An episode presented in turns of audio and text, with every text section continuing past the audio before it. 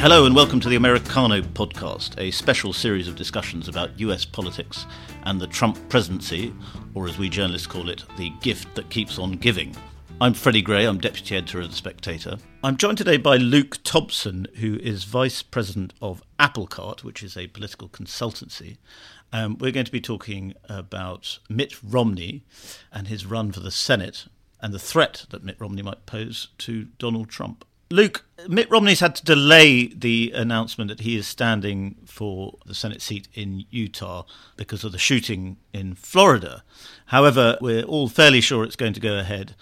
Could you tell me a little bit about what that says about the state of the Republican Party? I mean, the speculation is that this will revive the Never Trump movement. Do you think there's anything in that? I think a lot of that expectation is misplaced. And it's misplaced for a couple of reasons. First of all, the Trump administration has mostly bent to the Republican Congress on matters of policy and has not been as enthusiastic pushing some of the more heterodox positions that candidate Trump embraced on the trail, as many expected. Additionally, Trump is clearly a pretty well-defined personality who doesn't intend to change, and so there's a certain amount of futility in resisting that personality from the U.S. Senate. As I think Jeff Flake learned, whatever the kind of moral arguments that one can muster in support of going to battle with the president in the Senate, it doesn't really yield much in terms of either policy dividends or personal political dividends. Yes. Romney would be insulated from that latter concern, I think.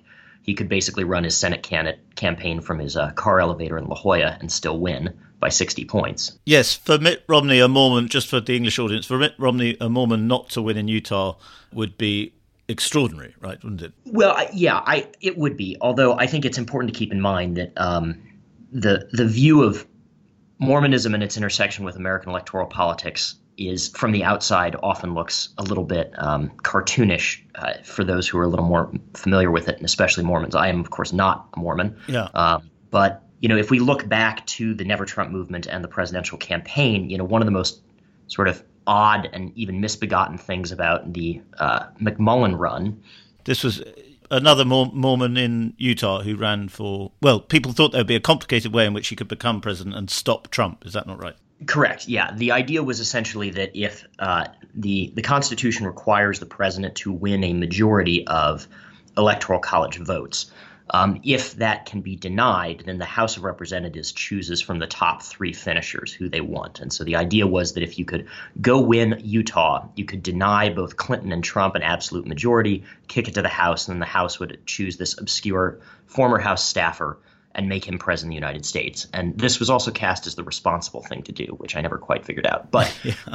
Leaving that aside, running explicitly on one's Mormon faith in Utah is about the most un-Mormon thing you can possibly do. The Church of Jesus Christ of Latter-day Saints has a very complicated history with the federal government. And there's a pretty robust culture of laicism in Utah politics. Explicit invocations of faith and religious life are really not welcome. And so while certainly Mormonism is a powerful identity and is going to be a major asset for Romney running there, and would be a plausible hurdle to someone who is not Mormon running in Utah, it is not so simple as, you show up, talk about your membership in the church, and all of a sudden you're good to go. In fact, Mormon politicians do a rather delicate dance around not talking about it, and that in some respects hamstrings them. But but Romney's a smart enough operator to know how to play it there, isn't he? Yeah. Oh, yeah. He'll be fine.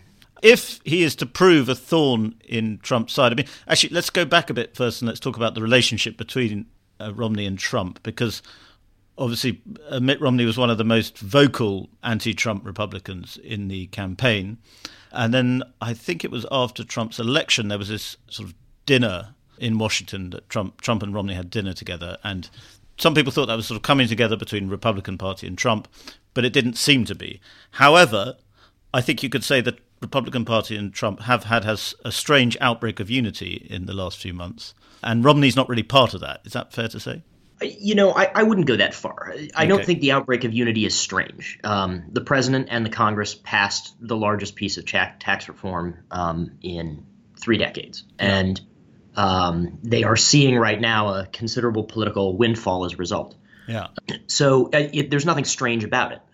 The president and the Congress working together delivered, and they're seeing all of their political fortunes rise as a result. I don't think one has to be a kind of guru to understand the outbreak of unity. And conversely, if their political fortunes begin to flag, you'll see plenty of recrimination break out in turn. Yeah. The Romney-Trump relationship is, as far as I understand, fairly limited. There was, of course, that denouement in Trump Tower where they the rapprochement. Sorry, I'm picking my wrong snooty French word. In Trump Tower where they had dinner, and the photograph emerged of President-elect Trump at that point looking very happy, and Mitt Romney looking rather embarrassed, and Reince Priebus looking like the only guy at the table enjoying the wine because the other two are teetotalers. I am not of the understanding that they are people who built a relationship or have a relationship. But certainly I think that Romney, was willing to engage with the president over the question of becoming Secretary of State because he genuinely feels a call to, I think, public service. I think one of the most interesting dynamics in the Senate for Romney will be as a former business executive and chief executive of the state. Joining a legislature is going to be a very different mode of operation. He's going to have a much smaller staff than he's used to. And he's going to have to get used to people saying yes and meaning no. And the sort of slow and laborious process of being a legislator may not appeal to him. I think it might drive him nuts. Having said that, Romney is a very able campaigner. He likes to campaign. He likes to be on the road. And there's always a role in a body like the Senate for being a kind of campaigning senator. Yes. So he might be out there raising money, helping out folks in swing seats or swing states, I should say. And that's a role that he may relish.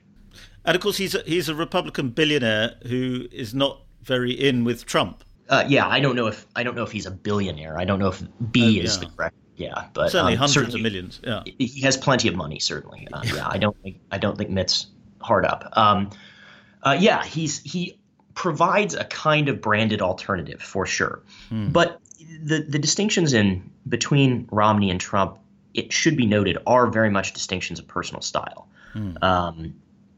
Going back to 2012, and I don't think these were just campaign sort of poses. Romneyism and Trumpism as policy are not that different. Remember, self-deportation was Mitt Romney's line.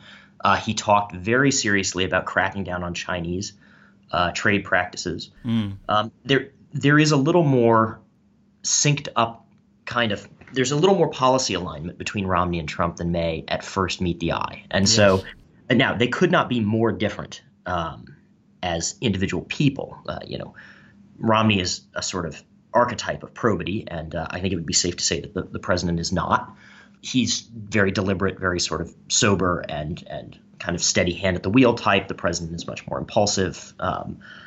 But again, those differences in style offer helpful contrast, but I think that they can often mask a greater deal of alignment on policy than at first meets the eye, and an alignment that has become more and more in evidence as, again, Trump has kind of given up the Trumpism and become a much more down-the-line, orthodox-looking Republican. Yes.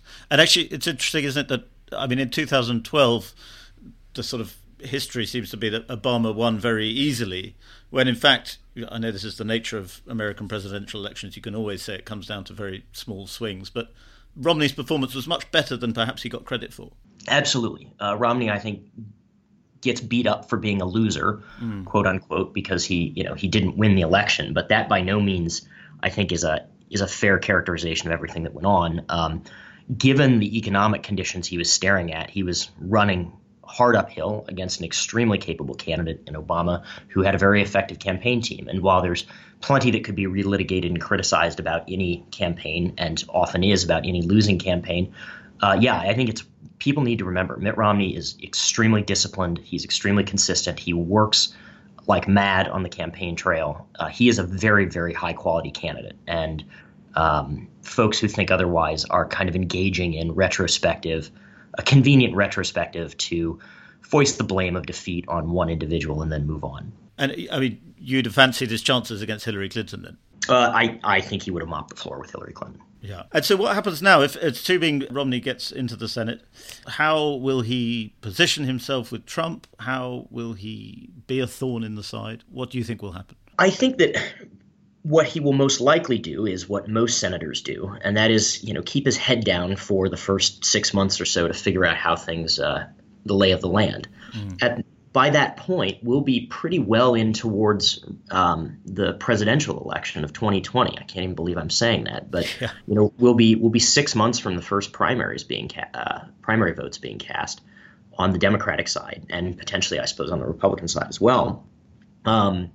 And so that environment will create very few incentives for Romney to criticize the president. If Donald Trump chooses to run for re-election, he'll be gearing up to run for re-election.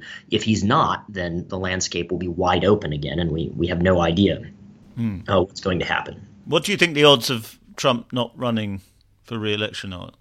Oh, I don't know that anyone could put the odds on that. I think he has every intention to run for re-election as far as I can tell, but you know, he's not a young man, and despite the protestations of his doctors, I think, you know, he clearly is not a pillar of health. Yeah. So, you know, I certainly could not blame someone for deciding the job sucked and he wanted to go hang out with his grandchildren. Yeah.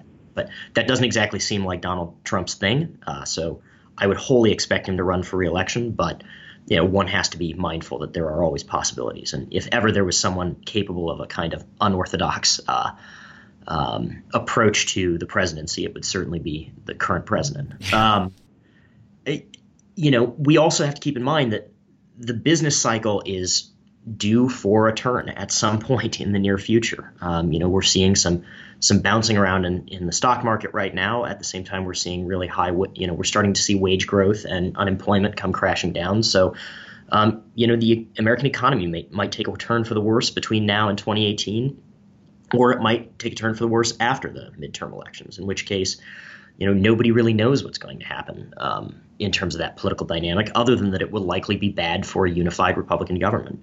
If also the Democrats retake the House majority, which seems possible, although I wouldn't say by any means assured or likely, I would be surprised if Romney engaged in Trump criticism, because what would the possible addition be beyond the, you know, litany of investigations that will be launched the day the Democrats take over the House? Yeah. We've spoken before on this podcast about how, certainly when sort of Trump was at his most unpopular in some points anyway, the Bushes started to look like well-loved figures. Perhaps Romney, who's even more of a shining example of moral probity than George H.W. Bush or George W. Bush, presumably he looks even better compared to Trump now. I think that this raises one thing that Romney will have to have an answer for very quickly, which is every reporter in America is going to run and try to stick a microphone in his face every time there's a kind of personal scandal or bit of bad behavior that emerges about President Trump. You know, one thinks about the recent dust up about this pornographic actress that apparently received a payoff from the president's personal lawyer for whatever reason. You know, every cable news reporter in the country, if Mitt Romney were a senator, would be running over to him to try to get him on the record and comment about that. And that'll be something that his team will have to have an answer for, really from day one. I don't know, though, that I would say the public opinion sort of swings in that way. Realistically, you know, when Romney is elected as a senator and comes to serve as a freshman senator in the Republican conference in that body, you know, he'll be voting on legislation and showing up to Rose Garden events and working with a Trump administration. And there's nothing quite like collaboration to help people forget the past. I mean, Romney is not a grudge holder. Trump certainly is, but to say the least. But politics has a funny way of helping people get over their personal hangups for the sake of getting what they want out of policy. And I think a lot of, insofar as there are bitter feelings among the Republican electorate nationwide about statements Romney made about Trump during the campaign, one, Utah is Utah. It's not the rest of the country. So those won't affect his political fortune. Mm. And two, I think people will get over it. They just do. Well, Luke, fascinating to talk to you as always. And please join us again soon. Will do, Freddie. Thank you. Thank you very much for listening. Just a reminder that you can subscribe to this podcast on iTunes. And you can also subscribe to the magazine through our special podcast offer, which is on www.spectators.co.uk/pod offer. And we'll even throw in a Spectator moleskin notebook for people who take up that offer.